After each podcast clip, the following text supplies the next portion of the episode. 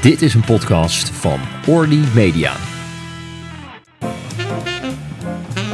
Welkom bij Onder de Loep, de dermatologische podcast waarin toonaangevende collega's zich uitspreken over ons vakgebied. We zitten inmiddels op de helft van seizoen 1, de vijfde aflevering alweer. En voor deze aflevering gaan we een stukje terug in de tijd. Naar onder andere de tijd dat dermatologen nog bestralingsapparatuur in hun eigen praktijk hadden. En micrografische chirurgie nog in de kinderschoenen stond. Ook gaan we in het tweede deel van deze aflevering speculeren over welke uitdagingen we in de toekomst tegen kunnen gaan komen. En of je deze aflevering nu of verder in de toekomst luistert, dat maakt niet uit. De geschiedenis blijft altijd hetzelfde. Onderwerp. Onderwerp. Onderwerp. Onderwerp. Van de week. We zijn vandaag afgereisd naar Hoeve de Zwarte Roodstaart, een prachtige carréboerderij in Banholt. En we spreken met niemand minder dan Martino Neumann. Een volledige opsomming van, uh, van je carrière is niet uh, mogelijk om in een paar minuten te geven, dus we hebben het uh, iets ingekort. Um, een aantal mooie feiten op een rijtje. Um, onder andere ben je een van de medeoprichters van de VADV in de jaren 70. Een periode tegelijkertijd afdelingshoofd geweest van zowel Rotterdam als Maastricht. En samen met uh, Bibi van Montfrans heb je geknokt om het grote EADV-congres naar Nederland te halen. In 2014 was dat, met een fantastische openingsspeech van André Kuipers. En je hebt ook nog een boek geschreven over je favoriete restaurant in Rotterdam, De Geuren van de Herberg. Uh, welkom Martino. We hebben voor iedereen dezelfde eerste vraag. Wat is je ochtendritueel? Langzaam opstaan. Um, ik begin uh, s morgens met thee. En dan uh, heb ik graag een croissant, koffie en uh, een beetje yoghurt. En dan ga ik met de honden op pad. Met de honden op pad? Dan gaan de honden, die maak ik dan een ronde hier door het dorp, of dan achter het dorp. En zo nu en dan blijf ik bij iemand koffie drinken en dan kan de dag beginnen, ja. In de prachtige omgeving van Banholt. Ja, prachtig hier, ja. Ja, ja het Heuvelland. Wat is uh, je grootste passie buiten het vakgebied dermatologie? Ja, dat is misschien toch wel uh, wijn. Dat is misschien wel mijn grootste passie, denk ik, uh, daarnaast. Um, omdat dat iets heel anders is en intrigerend is en ook niet helemaal te begrijpen is. ja, en daar kan ik veel plezier aan beleven. En heb je een favoriete wijn? Ja, absoluut, beste? absoluut. De beste wijn zeg ik altijd tegen mensen, moet ik eerst de definitie weten. Hè, want de kwaliteit van, of, hè, hangt voor het moment af waar je het bij eet. Want in principe moet je wijn en spijs combineren. Hè, maar grosso modo hou ik uh, het meest uh, van Bourgognes. En dan wel het noordelijk deel van de Bourgogne, de Côte d'Or, de Côte Nuit, de Côte Beaune samen. Dat is waar mijn uh, diepe passie naar uitgaat. Maar ik heb een heel breed smaakpalet. En overal waar ik in de wereld kom, tot in India toe. En in Thailand uh, probeer ik ook uh, erachter te komen wat uh, goede lokale wijnboeren zijn. Laat ik mijn gastheren zich het vuur uit de slof verlopen om een paar flessen te kunnen gaan proeven. Dat is, ja. ja. En het, ja. het, is dan ook geen toeval dat we ons in een wijnboutique bevinden hier in Banholt. Nou, dat is natuurlijk toch een beetje anders, want dat is Julia de Handel en die, die sjouwt 42 jaar dozen. Daar heeft ze die wijnhandel. Ja. Um, maar het komt natuurlijk wel toevallig samen. Hè? Maar de manier waarop op de wijnhandelaar tegen wijn aankijkt, is toch een beetje anders dan wat ik doe. Julia verkoopt jonge wijn en uh, daar heeft ze een hele goede kijk op. En ik probeer het vooral heel oud te laten worden. Ja. En terug van de wijnen weer naar de dermatologie. Um, wat zou je doen als je geen dermatoloog geworden was? Ik heb nog een paar jaar geschiedenis gestudeerd, dus ik denk dat ik misschien wel historicus was geworden. Um, maar ik heb in de tijd serieus overwogen, want toen werd er een nieuw woord uitgevonden en dat was ecologie. Mm-hmm. Dat was toen heel erg nieuw, maar dat was nog zo nieuw dat je daar geen kant mee uit kon. Maar dat leek me wel heel erg interessant. Dat speelt ook zo'n beetje de tijd dat iets later kwam de Club van Rome, hè, die de wereld gewaarschuwd heeft dat alles opraakt en dat je het niet allemaal moet opgebruiken. En uh, ik heb daar nog steeds belangstelling voor. Zij niet dat ik me er echt in verdiep, maar ik vind wel dat wij, wat ons gegeven is van natuur, dat we daar heel zuinig mee moeten omspringen. Ja. En als je op de allereerste dag van de opleiding uh, jezelf terug met terugwerkende kracht een advies zou mogen geven, wat zou dat dan zijn na al die jaren ervaring? Nou ja, misschien dat de dokters op tijd moeten komen. Mijn allereerste dag viel op 1 april. Dus dat is wel interessant natuurlijk. En ik kwam uh, daar de afdeling binnen. En dacht, ik meld mij maar op het kantoor van de professor. Dat zat achter de bibliotheek. En daar zit normaal ook een secretaresse.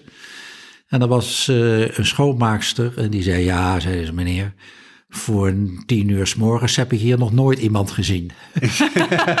Oké. Tegenwoordig is dat wel anders, denk ik. Ja, dat is, ja. daar kom je niet meer... Uh, nee, dat klopt. Ja. ja. Hey, we beginnen um, deze aflevering met een reis door de tijd. Eigenlijk mooi dat je zei dat je ook nog uh, geschiedenis als grote passie uh, hebt. Um, want wat is nou belangrijk qua geschiedenis om te weten van je eigen vakgebied als dermatoloog, als AIOS, als staflid? Ik denk dat een leven zonder bewust te zijn van de historie, dat dat eigenlijk geen, geen leven is, dat het heel erg moeilijk is. En dat geldt voor alles. We grijpen altijd terug als we kijken naar dingen, naar hoe het historisch gegroeid is of waar het historisch vandaan komt. En dat vragen we ook. En uh, dermatologen behoren tot een van de eerste artsen hè, die gedacht hebben dat is zo ingewikkeld dat vel, daar moeten wij hè, ons in gaan verdiepen. En zo is de dermatologie geboren. Hè, de, de oorsprong ligt uh, voornamelijk in Frankrijk. En uh, het is ook heel interessant dat het eerste wereldcongres dermatologie, dat is al geweest in de 19e eeuw. En dat was uiteraard in Parijs. Ja, dus ik denk dat je die roots wel een beetje moet weten. Een van de belangrijkste bijdragen van de dermatologie is natuurlijk uh, de systematiek die Darier eraan gegeven heeft. Hè, waar uh, tegenwoordig dan uh, ook het provooksysteem ja, min of meer een beetje, de efflorescentieleer, maar het provooksysteem vandaan komt. Hè, en in een tijd dat het vergrootglas al een heel bijzonder instrument was, en de dermatoloog met een curette in zijn achterzak rondliep om aan de psoriasis te krabben, om te kijken of het fenomeen positief was, was natuurlijk het proberen onder woorden te brengen hoe je wat je ziet ook goed beschrijft, is eh, eigenlijk een hele slimme gedachte geweest. En daarnaast moet je ook leren uit de geschiedenis dat in de hele geneeskunde, maar ook in de dermatologie, uh, op een bepaald moment bepaalde ziektes belangrijk zijn. Mm bijvoorbeeld omdat je ze kan behandelen. de dermatologie is groot geworden met uh, het behandelen van infectieziekten. Dat was een enorm groot probleem, was dat, zowel schimmels als bacteriële infecties. En uh, daarnaast waren dermatologen uh, catalogusmensen.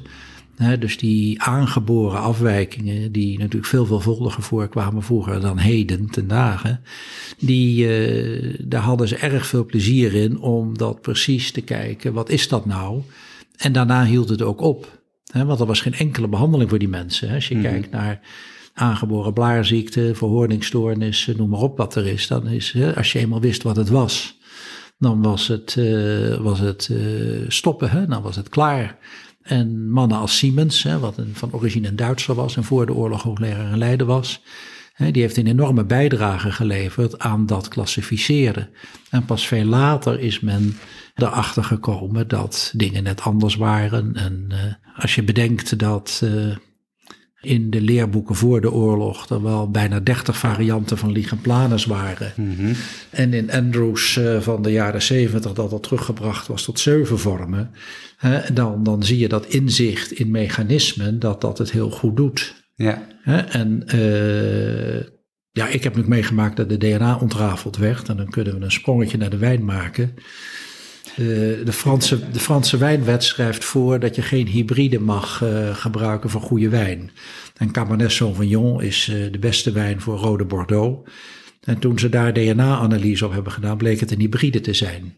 En wat doen de Fransen dan? Die veranderen niet de wet. Die zeggen nee, je mag alleen een hybride vaststellen op meetmethode voor de uitvinding van het DNA. Oh ja. maar wij hebben natuurlijk ook ontzettend van geprofiteerd. Hè? Dat hè, allerlei ziektebeelden die, uh, die, ja, we slecht konden uh, catalogiseren. Hè, dat die uh, met de huidige fingerprintings natuurlijk heel goed in beeld zijn gebracht. Ja, en dat kan alleen nog maar beter. Het volgt nog steeds ontwikkeling. Natuurlijk, maar dat is wel de, een enorme... Als, hè, als ik naar mijn leven kijk, is dat wel iets wat toen ik op jullie stoel zat ondenkbaar was. Ja. En dan was het zoeken in de boeken, kijken of iemand het ooit beschreven had. En, want ja, computers waren er ook niet. Hè? Dat, uh, dus dat was eindeloos zoeken. En, uh, ja. en hoe vaak gingen jullie dan op congres bijvoorbeeld met andere landen om ideeën uit te wisselen? Als jonge dokters nooit. Wij zijn een keer naar Duitsland geweest met een paar assistenten van de afdeling van Rudy Kormanen. Zijn de vrijdag erop ook allemaal ontslagen. Dus uh, dat komt toen ook in die tijd. We zijn ook wel aangenomen. Oké. Okay. Ja, okay. dat ook. Ja. Maar uh, zo ging dat vroeger. ja, dat was natuurlijk niet zo dat we naar Duitsland gingen, naar het congres. Want dat had zou Kormanen niet zo erg gevonden hebben. Maar het feit was dat ook Sinterklaas erin viel. En hij vierde het altijd grootst Sinterklaasfeest op de afdeling. En daar had hij de jonge dokters bij nodig. Dus dat was de reden dat we ontslagen werden. Okay. Teleurgesteld, ja. Um, hoe heb je de opleiding ervaren? Hoe zag het er toen nou, uit? dat was een fantastische tijd, moet ik zeggen. was ontzettend leuk. We gingen s'morgens polykliniek. Nee, we deden s'morgens geen polykliniek. Dan deden we of niks, of we deden wat... Uh... En je begon om tien uur? ja, nou, officieel begon het uh, wat eerder. Maar dat was dan, de staf was toch wel om tien uur zo langzamerhand binnen. Dat moet je toch wel zeggen. Maar s'morgens waren er wat specifieke polyklinieken, waren ook de open benen er. En dan werd er van 12 tot 2 geluncht. En dan, uh, dat deden we altijd buitenshuis. En dan, uh, dan gingen we, smiddags was er spreekuur. En dat moest om vijf uur afgelopen zijn. Daar zagen wij drie nieuwe patiënten. En als het heel druk was, ook nog vijftien controles. Maar dan was het wel heel erg druk. En dan, dan was er een soort nabespreking om vijf uur. En dan gingen wij doorgaans gingen wij bij Piet Reumer in het café het echt nabespreken. En dan konden we de volgende dag weer fris terugkomen. Ja. ja. En opnamepatiënten, want die waren er in die tijd toch ja. ja, ja, we hadden een mannenzaal en een vrouwenzaal. Die lagen vol. En uh, op de mannenzaal moesten ze een jas aanhouden bij de ramen, want daar kwam de wind door naar binnen. En uh, ja, dat was, uh, dat was een hoop werk. Dat was, dat was echt, dat waren veel patiënten. En dan hadden we nog nachtbehandeling voor psoriasis. Dat, die, werden, die kwamen s'avonds om zeven uur. En die werden dan in de signoline gesmeerd, en, of in de teren, of allebei. En dan werden die s'morgens weer gepoetst door de zuster. En dan, dan konden ze s'morgens weer naar het werk voor de, de psoriasisbehandeling. Ja. En dan hadden we nu nog de privépatiënten van de professor. En dat waren vaak hele bijzondere mensen. Ik kan me er een herinneren. Die wou zijn bloed alleen laten bepalen in Genève. Dus die ging dan met het vliegtuig even op en neer naar Genève. om zijn bloed te laten prikken. ja, ja, dat waren hele bijzondere patiënten. Maar uh, daar moesten wij dan wel voor zorgen. Ja. En hoe lang duurde de opleiding? Vier jaar. Vier jaar. Totdat ik me ermee ben gaan bemoeien in het concilium. Omdat ik gezegd heb, dat moet vijf jaar worden. Daar heb ik heel veel weerstand in ondervonden. Maar dat was natuurlijk ook wel een beetje politiek ingegeven. Want ik zag wel komen dat die andere specialisten uh, langer gingen opleiden. De chirurgen, dat werd een stuk langer. En de internisten. En als je niet minstens vijf jaar zou opleiden. dan zou je daar natuurlijk ook financieel een tweede rang specialist worden. Dus ik heb er erg voor gepleit om er een echte opleiding van te maken. Toen ik in het concilium kwam als artsassistent. En het is uiteindelijk gelukt om die opleiding dan ook daadwerkelijk met een jaar te verlengen. Ervaarde je hoge werkdruk in die tijd? Want het is natuurlijk nu echt een hot topic onder nou ja, AIOS-stafleden. Nee, ik heb, ik, heb dat, ik heb dat nooit als een hoge werkdruk gezien. Nee, het was ontzettend gezellig en uh, we deden relatief veel venerologie in die tijd. Dat was wel zo. Dat was in Amsterdam natuurlijk wel. Uh, ja. ja. Nou, nadat je de opleiding hebt afgerond, ben je een van de eerste geweest die de mooschirurgie uh, is gaan doen in Nederland en Europa. Hoe was dat om daarin te pioneren? Hoe ben je gekomen überhaupt om die opleiding te gaan doen en waar is die geweest? Nou, ik ben uh, in Helmond terechtgekomen. Nou, dat vonden wij wel leuk om in het zuiden te gaan wonen. En daar ontdekte ik, want kijk, dat realiseren jullie misschien niet, maar toen wij in opleiding waren, toen moesten we ook nog een diploma röntgenstraling en therapie halen. Want er werd niet alleen uh, huidkanker bestraald, maar ook uh, lichaamplanen en wat je maar kan verzinnen. Dat, uh, dat, daar ging een hemangiomen werden vroeger bestraald. Dat ging allemaal voor de röntgenbuis. En die röntgenbuis, dat was eigenlijk de financiële motor van veel dermatologen. Um, en toen ik in Helmond kwam, toen stonden daar ook twee röntgenbuizen. En uh, zijn zuster legde me uit dat ze daar vratten mee behandelde, maar dat ze alleen de koeling aanzetten. Omdat ze het eigenlijk niet meer verantwoord vonden om de röntgenstralen erop los te laten. Dus dat was een placebo-behandeling, maar daar werd dus wel een vette rekening voor geschreven. Dus ik heb uh, die apparaten meteen verkocht. ja. En toen keek de directeur heel erg sip van het ziekenhuis. Want vlak voordat ik kwam hadden ze een nieuwe polykliniek gebouwd. Hadden ze voor veel geld al dat lood in die muren gezet van die röntgenbuis. dat zat er dus toen voor niks in. Maar ik zag wel afgrijzelijke huidkankers daar. Mm -hmm. In de eerste plaats de peel is een meraboire van, uh, van, uh, van dermatologie. Uh, en zeker in die tijd, in, in alle vormen. Hè. Ik heb ook nooit nog zoveel benen moeten laten amputeren als in Helmond. Want die rookten zich allemaal sufter in de peel. Die zochten nooit een dokter op. Dus dat, die kwamen dan met afschuwelijke arteriële ulcera. Maar ook met afschuwelijke huidkankers die alles een keer wat bestraald waren. Of waar alles iemand aan gekrapt had. Uh, en ja, wij wisten natuurlijk heel goed dat in Amerika de most micrographic surgery uh, het echt goed deed. Dus ik ben afgereisd en heb daar toen een spoedcursus Moos gedaan bij Stegman. Die helaas vroegtijdig overleden is aan AIDS. En die, die leerde mij ook hoe je praktijk moet voeren. En zei, je doet een derde cosmetiek, want dan moet je geld mee verdienen. Een derde dermatologie, dat is leuk. En een derde moos, want dat is nog leuker. En zei die Martino, dan moet je vooral van mij onthouden... dat je de cosmetiek op voorhand laat betalen. Want is er dan discussie, heb je in ieder geval je geld. nou, dat is toch niet veranderd, denk ik. En die, die spoedcursus moos, hoeveel mozen waren dat dan? Hoe, zag dat eruit? Ja, weet je, dat, dat was, ik ben daar een week geweest. En uh, dan, mocht je blij, dan moest je al blijven als dat mocht. Geweldig. Dan had je dus geleerd hoe je die koepels moest maken. En uh, kijk, chirurgisch is het natuurlijk helemaal niet moeilijk, hè? Want het is een, uh, een iets andere manier van uitsnijden. En ik heb uh, later nog een Israëlische promovenda gehad, Tamara Ravet. Die heeft met wiskundige modellen aangetoond dat die hoek helemaal niet zo precies die 45 graden hoeft te zijn. Dat, dat kan veel, veel vlakker zijn als je maar goed kan, kan stampen. Uh, ja, en toen zijn we begonnen in Helmond. Toen zijn we begonnen. Nou, toen ben ik door iedereen voor gek verklaard. Dat, uh, dat, uh, het begon al in Helmond dat ik OK-tijd aangevraagd had toen ik daar kwam. Dus de eerste keer dat ik daar een programma deed, toen toen we hadden daar OK's met, met de, de gang voor het personeel, waar allemaal ruiten in zaten. Dus je kon alle OK's binnenkijken. Dus ik zag daar uh, de halve chirurgische staf staan kijken wat de dermatoloog ging doen. Toen ik wegging, toen zeiden de anesthesisten dat er absoluut een opererend dermatoloog moest terugkomen, want dat wij een significant onderdeel van hun omzet waren. Dus uh, je ziet, het gaat vaak via de achterzak hoe je de zaken moet regelen. Dat viel met de Moos erg tegen, want toen heb ik een nummer aangevraagd. Dat ging toen heel ingewikkeld. Dat was ex-artikel 5 heette dat. En de zorgverzekeraars waren van mening dat er geen plek was voor Moos, want niemand deed dat. En dat je dan ook maar de reconstructie niet moest rekenen. Dus in plaats van dat ik er beter van werd, werd ik er slechter van. Maar het heeft me nooit weerhouden om, uh, om het gewoon goed op te zetten. Dus uiteindelijk hebben we daar een, een leuk mooswinkeltje gehad. We deden er heel veel moos onder narcose. Want we hadden ook een hele negatieve selectie. Hè? De, eigenlijk de, de meest afschuwelijke mensen die, eh, die kwamen daarvoor aanmerk, in aanmerking. En, uh, en de sluitingen deed je ook zelf? Ja, nou niet alles natuurlijk. Ik had een hele goede samenwerking met plastisch chirurg in Eindhoven. Die kwam één keer in de maand. En, uh, maar ik deed veel. ik, tijdens mijn artsassistentschap. we hadden in Amsterdam hadden we Jansen de Limpus als plastisch chirurg verbonden aan de afdeling. Dat was een hele chique meneer, die deed eigenlijk alleen maar ambassadepersoneel in Den Haag. Die had een hele grote Amerikaanse auto die de bocht kon, niet kon maken naar het binnengasthuis in één keer.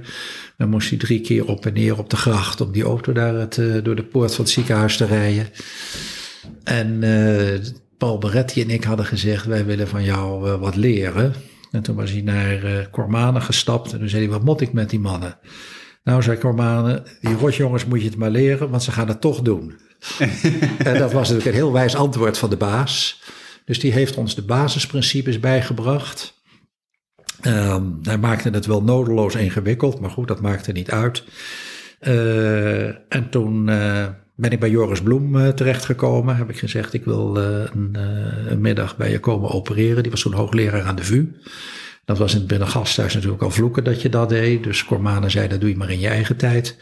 Maar ja, dat controleerde die toch niet. Dus dat was prima. Dus ik ging op donderdagmiddag naar, uh, naar de privépraktijk van de professor uh, in de plastische chirurgie in het, uh, een van die Amsterdamse ziekenhuizen. En ja, daar heb ik gewoon heel veel geleerd. Ja. En wat is het keerpunt geweest dan voor de zorgverzekeraar ook om op een gegeven moment wel dat te gaan vergoeden? En voor de rest van Dermatologisch Nederland om mee te gaan? Ja, dat is toch wel een lange weg geweest. Hè? Dat is toch wel een lange weg geweest. Um, de anesthesisten hadden bedacht. Het is net zoiets als mammacarcinoom. Dus iedere ronde die berekenen wij gewoon vol tarief. Dus die waren dik tevreden met de dermatoloog die Moos deed. En de reconstructies voor de plastisch chirurg was natuurlijk ook geen enkel probleem, want die rekende gewoon zijn eigen tarief. Dus daardoor kon de winkel ook wel een beetje blijven draaien. Um, wat toch wel doorslaggevend geweest is, is dat, we, dat de, het systeem van de tarivering uh, veranderd is in de loop der tijden. En uh, dat we een tarief kregen van een grote excisie. En die kon je dan combineren met de reconstructie. Daar waren mogelijkheden voor. En dan leverde het ja, nog niet veel geld op. Maar uh, toen deed de patholoog nog uh, ook de pathologie. En uh, die deed ook gewoon per ronde declareren. Dus het verhaal klopte toen maar allemaal. Ja. ja. En de rest van Dermatologisch Nederland, om die te overtuigen? Je bent de eerste geweest. Nou ja, ik, ik ben in het begin echt tegengewerkt. Hmm. Ik heb uit, uh, uit Venlo was een, uh, was een dermatoloog en uh, die begreep dat het nuttig was en die zaten met hetzelfde probleem. Dus dat waren de eerste die verwezen. En, maar ik kreeg bijvoorbeeld van de hoogleraar oncologische chirurgie in Groningen, kreeg ik ook patiënten. dan zie je hoe gek het is. De dermatologen uit de buurt die zagen het niet zitten. Ehm, en de hele dermatologie zag het niet zitten. Uh, maar we zijn ja, toch gewoon rustig aan de, aan de, gaan timmeren aan de winkel. En wat natuurlijk wel een vliegwiel geweest is, dat ik naar Maastricht ben gegaan. Mm Daar hebben we een, uh, heb ik iemand gehad die de resultaten vanuit Helmond gepubliceerd heeft. En dat is, dat is niet groots, maar dat was wel belangrijk natuurlijk naar de zorgverzekeraars toe.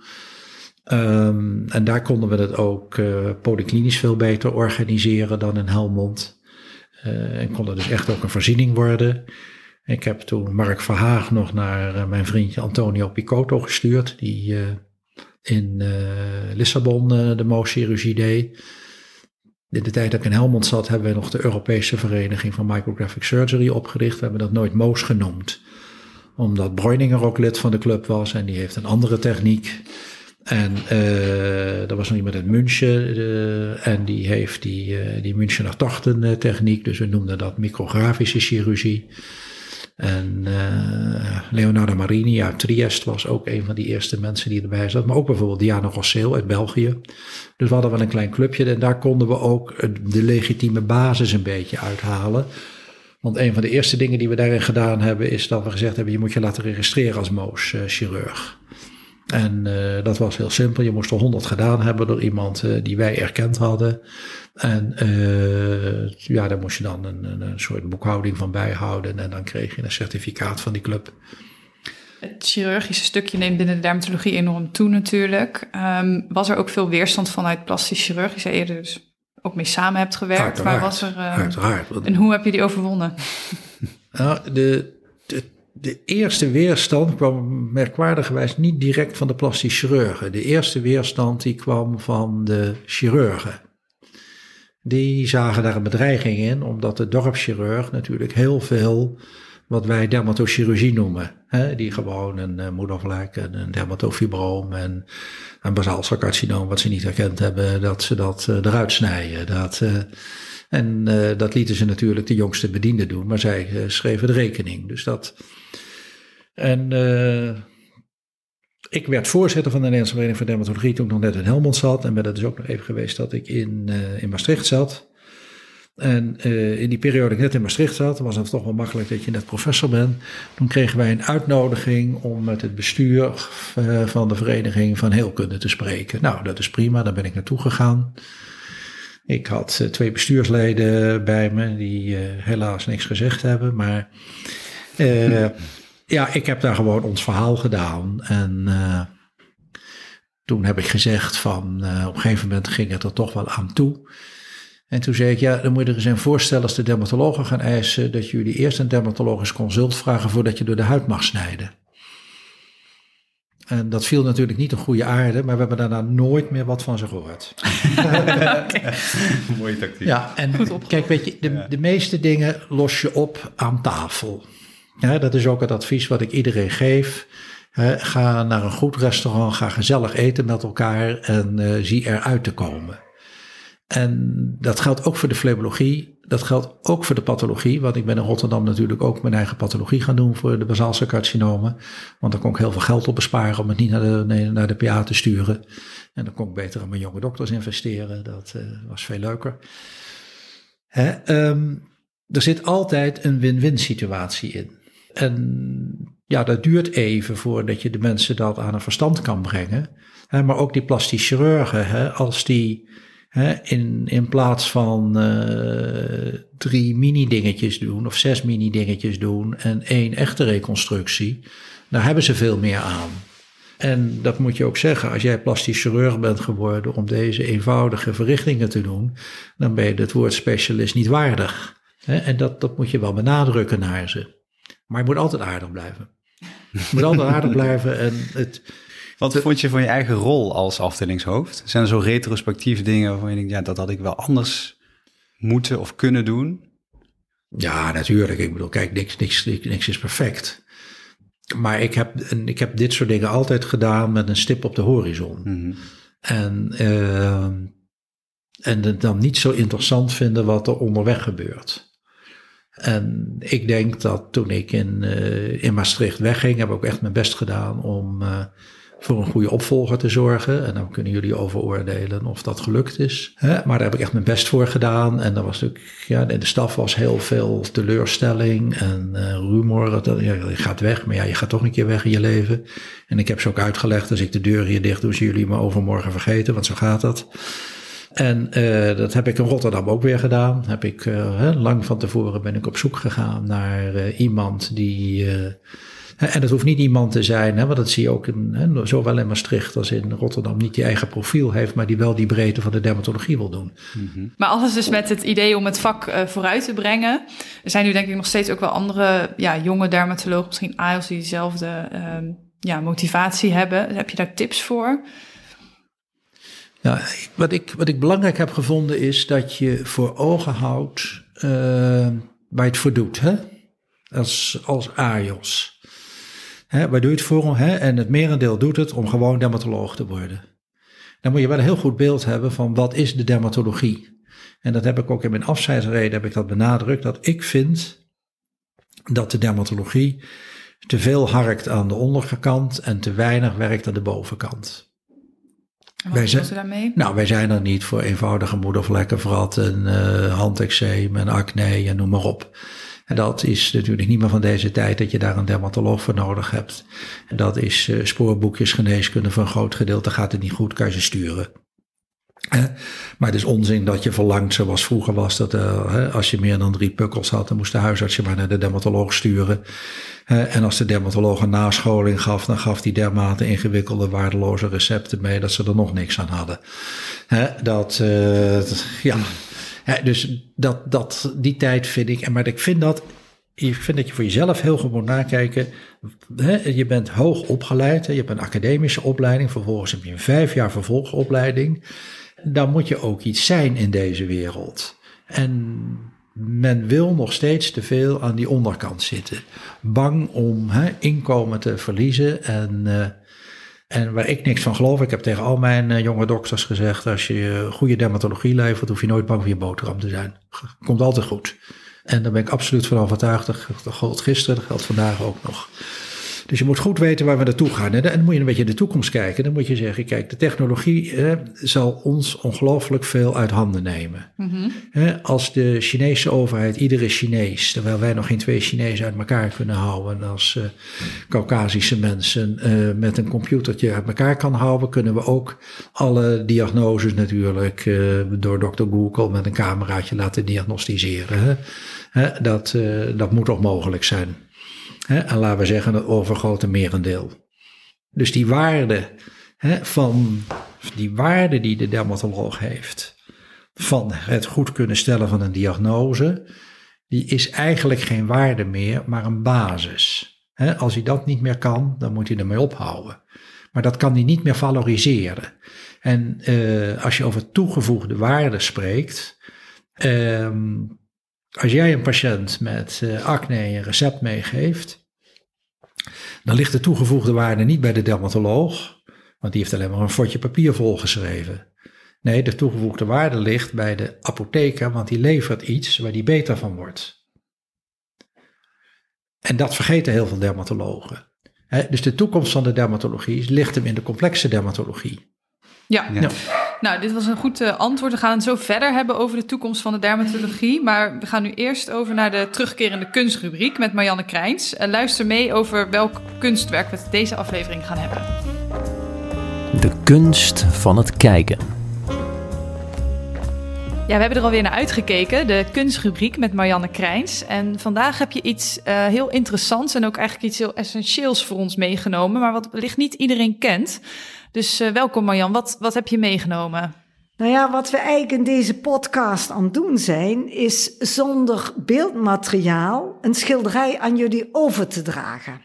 En uh, dat zijn we natuurlijk ook in de spreekkamer gewend. Als een uh, assistent of co-assistent de patiënt heeft gezien, moet hij aan de dermatoloog beschrijven wat hij heeft gezien. En dat doen we op een bepaalde manier.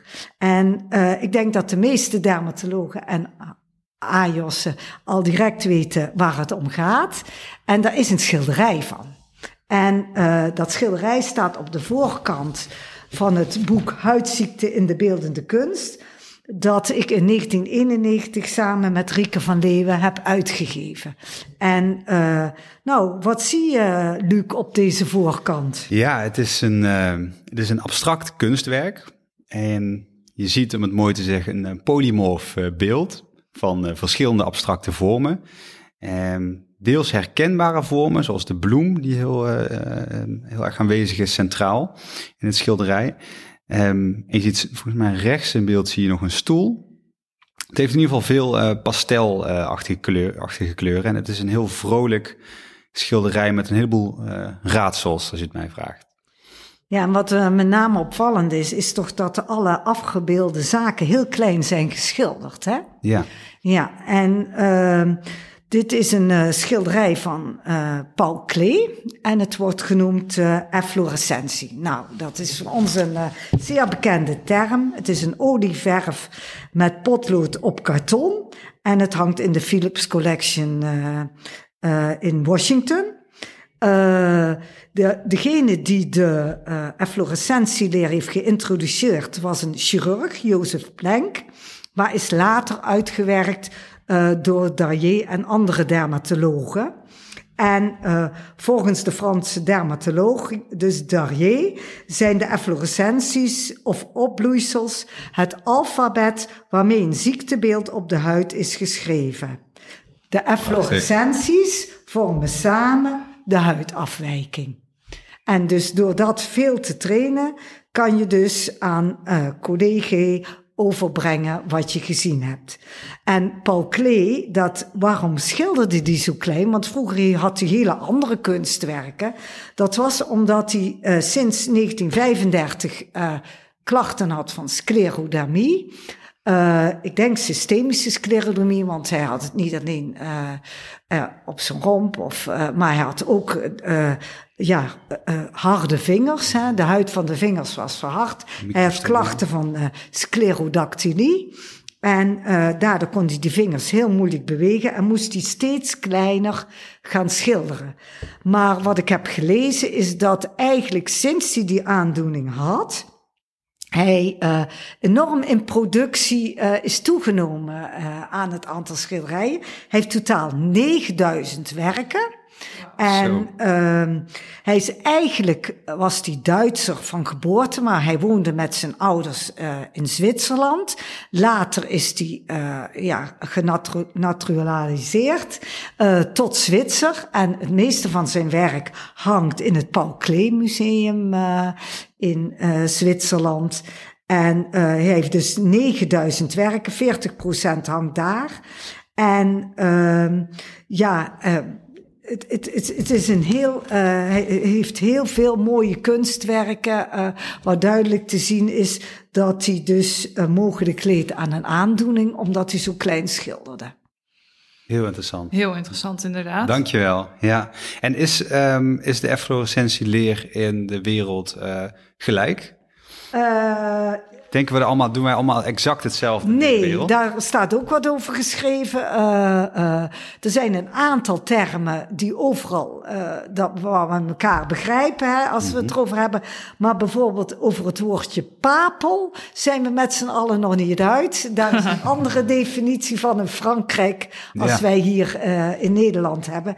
En je zou toch zeggen, na 250 jaar, zo lang bestaat de efflorescentieleer, dat men hier wel iets meer over had uitgezocht of dat er overeenkomst was, maar dat is helaas niet zo. Helaas. Werk voor de toekomst. Exact. Ja, precies. nou, wij gaan ook weer aan het werk, namelijk verder met deze uh, aflevering. Dankjewel Marianne weer. Okay. Tot de volgende. Nou.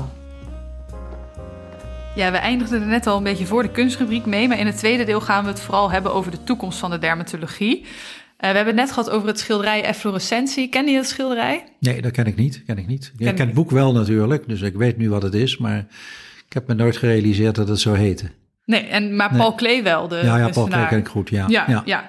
En hoe zie je de toekomst van de efflorescentieleer en, en het provoken voor de dermatologie? Kijk, uiteindelijk het ontrafelen van de efflorescenties, hè, zoals Darier dat ook noemde, hè, zoals de ziekte opbloemen op de huid, zal noodzakelijk blijven. Maar ik denk dat voor de routine dat het ook niet meer in, uh, in de statussen terug te vinden is. En dat we een uh, computer-analyzed uh, zeker de huidziekte gaan benaderen.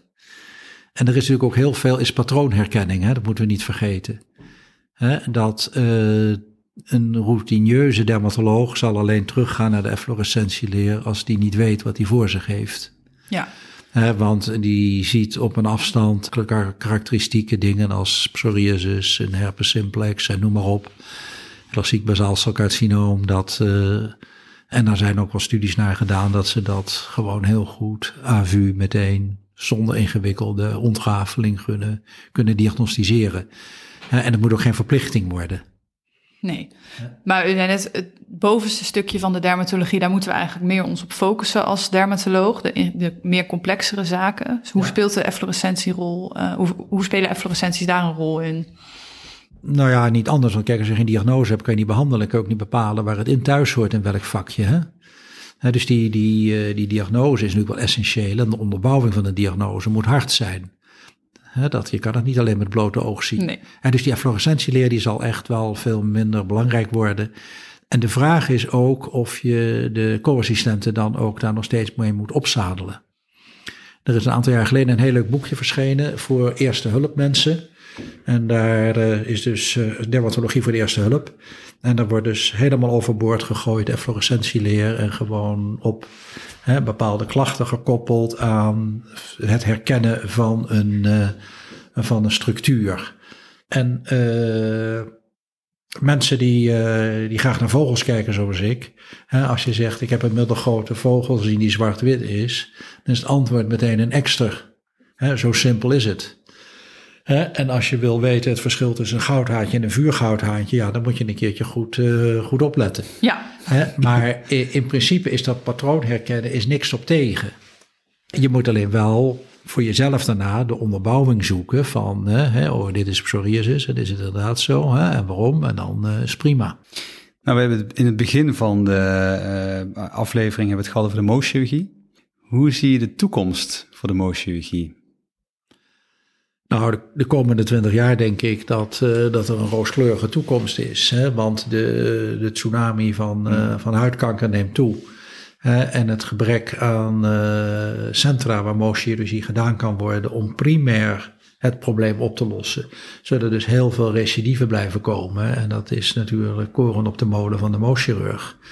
Op de lange termijn is ook de vraag of er niet een andere behandeling weer komt dat uh, als je in 1930 gevraagd had, komt er een betere behandeling voor het behandelen van het basaalcelcarcinoom dan röntgentherapie, hmm. iedereen nee gezegd. maar het is heel goed denkbeeldig dat de, de meest interessante gedachtenwereld in de, in, de, in de wetenschappelijke benadering van kanker is niet hoe kunnen we het behandelen, maar de gedachte is er is iets ontregeld en hoe kunnen we dat terugzetten dat het weer normaal wordt. En er wordt met name met mammacarcinoom wordt er heel veel onderzoek naar gedaan. En, uh, en dat is natuurlijk wel een mogelijkheid om kanker echt te kunnen genezen. En dan, ja, dan zal het, uh, het cold steel mes uh, kunnen blijven liggen. Ja. En wat gaan we dan doen als dermatologen? Ja, nou kijk, dat, dat is natuurlijk een beetje, beetje onvoorspelbaar. Kijk, je zal nog altijd die, die, die genetische manipulatie moeten gaan uitvoeren. Hè? Want uh, het gaat niet vanzelf natuurlijk dat dat terugkomt. Hè, kan, hè, dus dat zal op een of andere manier toch een soort medicamenteuze of weet ik wat voor behandeling moeten worden. Hè, hoe je dat gaat bewerkstelligen. Ja, ik denk dat, dat, dat je toch moet zeggen dat, dat aandacht altijd komt voor als we een nieuwe mogelijkheid creëren. En een van de dingen die, uh, die zal blijven is de cosmetiek. En dat, uh, of je het leuk vindt of niet leuk vindt, maar de consumentenvraag zal daarin blijven. Ik denk wel dat, uh, hoewel de biologicals natuurlijk het heel leuk doen, die werken ook nog maar op cytokine niveau. Dus ook daarvan nog een enorme slag te maken om een stap eerder te komen. En we hebben nu een kleine ontwikkeling gezien van de TNF-alpha-blokkers naar de meer specifieke IL-17 en noem maar op. Maar je zou eigenlijk natuurlijk ook daar veel meer moeten kijken naar, uh, kunnen we uh, op genetisch niveau niet veel meer doen? Ook uh, genetisch onderzoek om te kijken wie wel en niet op een bepaald medicament reageert of wie een risicopatiënt is. dat, zal, dat zal zeker nog heel belangrijk blijven. Ja, op dit moment is dat natuurlijk nog ja, veel te kostbaar ook eigenlijk om te doen voor bijvoorbeeld een basaalcelcarcinoom, wat je er gewoon even uit kan snijden. Um, denk dat in de toekomst wel verandert. Zoals genetisch vooraf gaan bekijken of een crèmpje werkt, als je ook gewoon iemand het eruit kan laten snijden. Kijk, kijk wat voor, wat voor uh, chip in je mobiele telefoon zit. Daar konden ze in 1980 niet van dromen in een grote computer. Hè? Dus uh, op het moment dat de vraag groot wordt, dan wordt het ook betaalbaar. Dat, dat, is, een, dat is een gouden economische wet. Ja, dus u denkt wel dat er crèmes gaan komen die het proces weer terugzetten naar normaal. En dat, het, dat we ook zelfs vooraf kunnen gaan bepalen bij wie dat effect kan gaan hebben. Ja, nou ja, dat, dat, het basaalcelnevensyndroom is een leuk voorbeeld. Hè, dat niet iedereen op medicamenteuze therapie reageert. En dat geeft al de polyvalentie aan van het ziektebeeld. Het is één fenotype, maar er is natuurlijk genetisch is er, is er wel verschil dus ik denk dat ook de dermatologen daar zeker mee te maken gaan krijgen in de toekomst. Ja.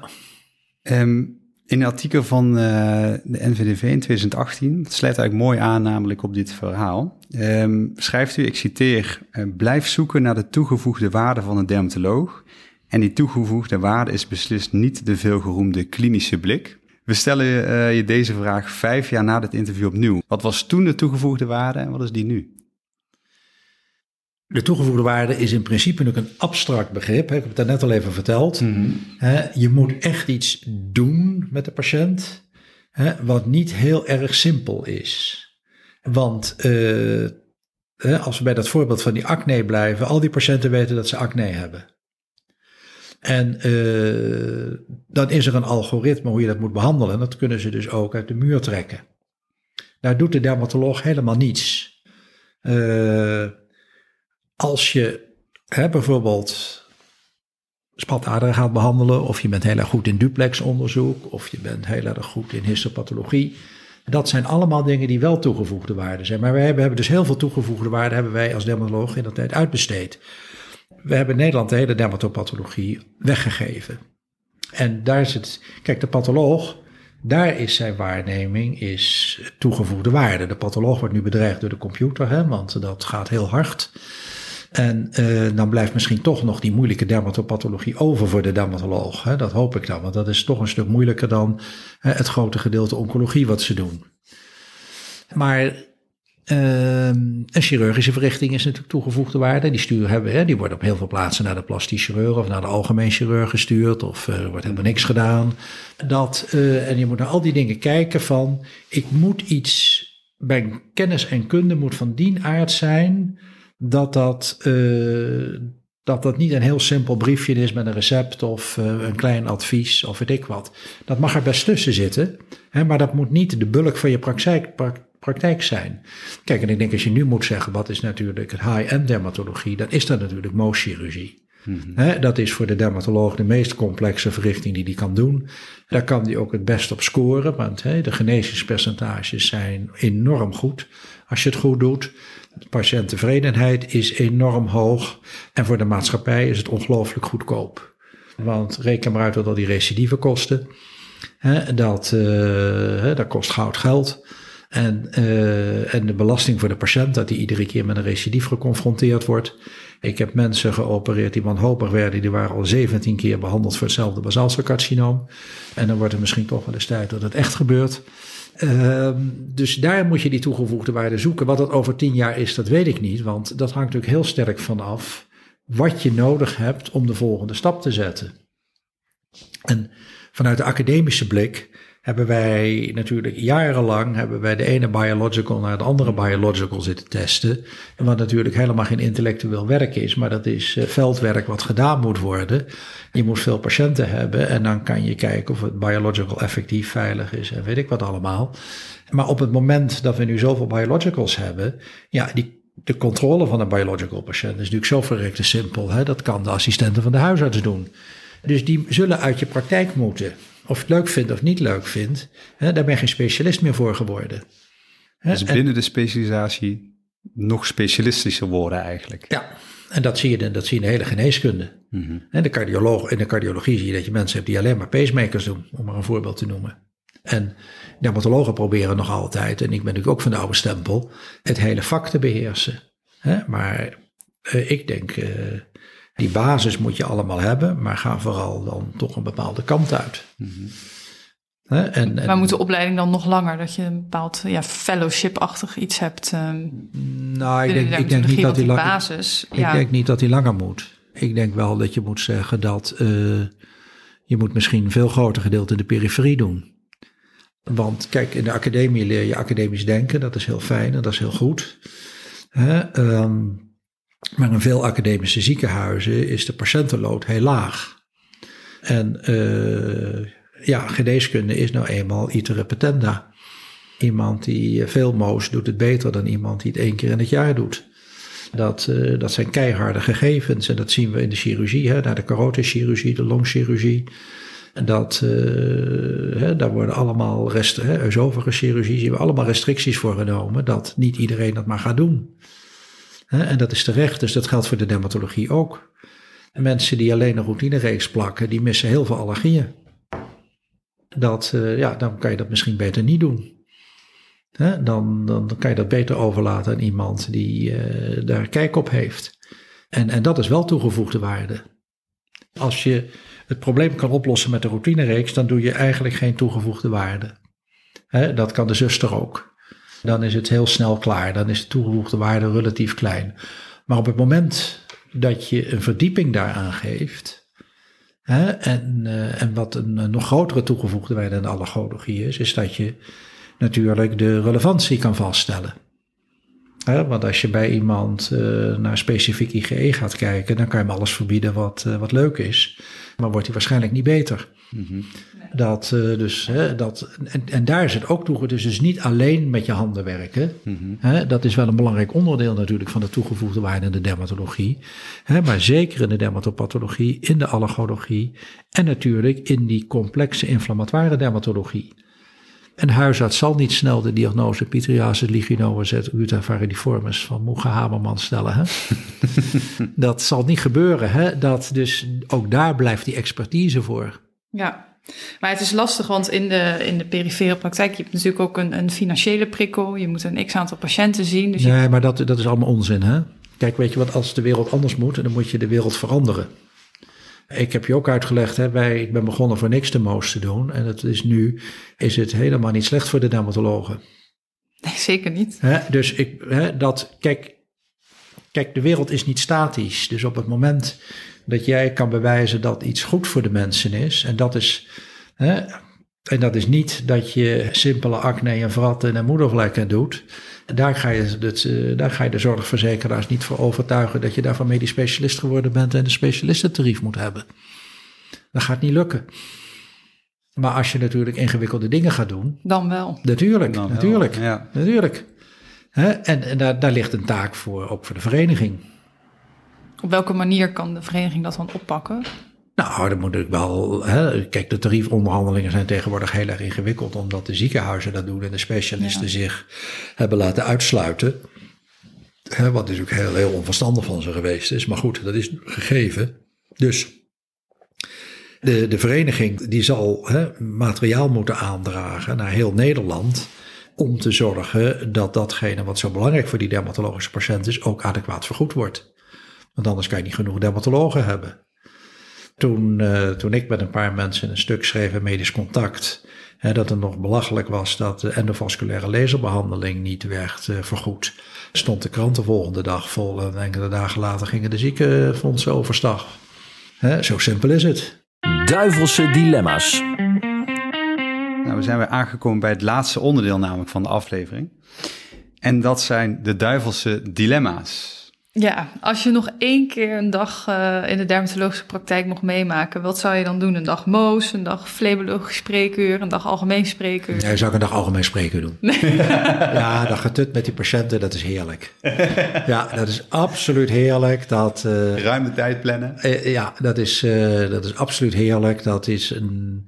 Weet je, met dat gewone spreekuur doen, weet je ook weer waarom je dokter bent geworden. En, eh, en het is, dat is ook het allermoeilijkste, hè, spreekuur doen. Dat vergeten mensen wel eens. Al, ik zeg altijd, als de, de beste vriendin van Julia bij, eh, bij mij op het spreekuur is geweest en ik kom s'avonds thuis en ik hoor het verhaal, dan denk ik, god, bij welke dokter zou die zijn geweest? Mensen pakken er zo weinig uit op. Hè. Dat is zo moeilijk om dat goed te doen. Dat, eh, en eh, ik heb in mijn leven hele leuke feedbacks gehad van mensen om te weten dat, ja, dat is, als ik het nog één dag moet doen, dan ga ik dat doen. Ja. En heb je dat gemist toen je eh, afdelingshoofd was? Of Nee, maar ik, heb al, ik ben eh, spreker blijven doen. Oké, Ik deed dat wel met twee jonge dokters. En met een zuster. En eh, zodat ik dat tutten kon doen. En, eh, en zeker toen alles in die computer ingetikt moest worden. Toen dacht ik, nou hou ik er recht mee op. Dat moeten die jonge dokters maar doen. Eh, en ook al die administratie achteraf. En Ja. iedereen achter zijn volle Ja. lopen. Daar had ik ook geen zin meer in. En, en het leuke is, en de patiënten vinden het prachtig. Die vinden het allemaal prima. Inclusief de directeur van de ziekenfonds die patiënt was.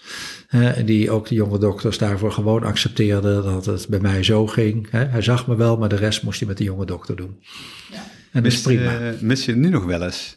Nu je met pensioen bent. Jawel, zeker als we er nu zo over praten, dan, eh, dan, dan denk ik wel, ja, dat was toch ook wel een mooie tijd. Hè? Dat, Ja. eh, dat waren wel leuke dingen, maar ja, ik heb er eh, in principe gewoon echt helemaal afstand van genomen. Ja, ja.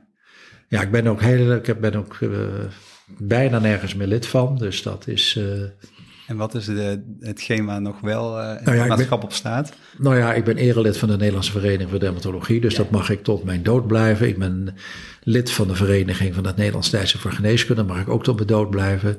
Ik, ik heb, ga dit jaar mijn lidmaatschap van de AD niet verlengen. En daar ben ik meer dan 25 jaar lid van geweest. Ik ga ook mijn lidmaatschap van de EDF ga ik niet verlengen. Ik blijf nog wel even EHDV-lid, want daar heb ik natuurlijk heel veel voor gedaan. Hè, dat, eh, en daar doe ik nog wel dingen voor. Ehm, en de rest is allemaal al, eh, ja, ik ben nog erelid van een paar clubs en dat, eh, maar dat heeft dan niet zoveel te betekenen. Dat, dat weet je, dat, en dan is het dat. En je moet ook een keer stoppen, hè? Je moet een keer stoppen. Ja. Ja, ja. ja. ja, dus misschien moeten we ook met een ander dilemma Een mooie afsluiten. sprong naar de, het andere dilemma. Ik denk dat dit een moeilijke gaat zijn. Nooit meer wijn of nooit meer lekker uit eten? Nou, dat is, dat is eh, geen goede vraag natuurlijk. Ja, Want, wat, kijk, over. kijk die, die, twee, die twee zijn onlosmakelijk aan elkaar verbonden. Hè? Ehm, Je kan niet lekker uit eten zonder goede wijn. Nee, dat vind, ik- dat, dat vind ik zonde van het geld. Dat vind ik- kijk, want het lekker uit eten, hè, tegenwoordig zijn de restaurants redelijk aan de prijs. Hè, als je naar een, naar een echt restaurant gaat. Je kan het wel omdraaien. Je kan wel zeggen, je kan natuurlijk eh, gewoon naar de autobus in, eh in Vizé gaan. hè, en een garnalenkroket bestellen en een, eh, en een boulet de liège. en een voortreffelijke fles wijn meenemen. En tegen de dame daar zeggen, die ga ik vandaag hier drinken. Dat is makkelijker. Ja, dat kan heel goed, ja. Ja, maar ik vind wel als je zo'n verfijnde keuken waar die mensen ongelooflijk hun werk voor doen. En je hoeft echt niet bij iedere gang een andere wijn te nemen. Dat is echt onzin. Hè? Maar dat vraagt toch wel om een, om een tegenpol. Dat, uh, kijk, dat is, ook, dat is hetzelfde als, uh, als mensen zo, zo als ik was. Hè? De hoogleraren, zeg maar, die natuurlijk toch een, uh, ook wel een narcistisch trekje doorgaans hebben. Dat als die niet een echte echtgenote hebben die zeggen, joh, doe niet zo idioot. Hè, dan, worden ze, dan, worden ze, dan worden ze ook heel erg vervelend. Ja, ja, ja. Hè, en dat is dus als je dat eten alleen maar gaat doen voor het eten, dan, ja, dan mis je toch echt iets. ja. Daar gaat het boek... Uh, de geuren van de, de geuren van de herberg. Ja, die moeten wij natuurlijk nog lezen. Maar daar, heb, daar heb ik daar dus ook gecombineerd. Hè? Want het eten geurt en de wijn geurt. Ja, ja.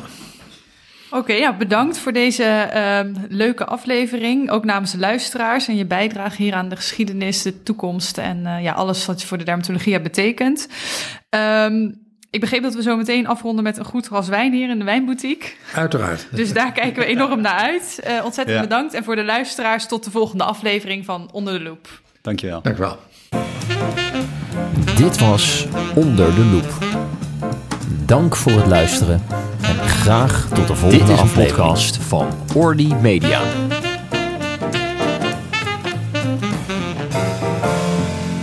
Dit is een podcast van Orly Media.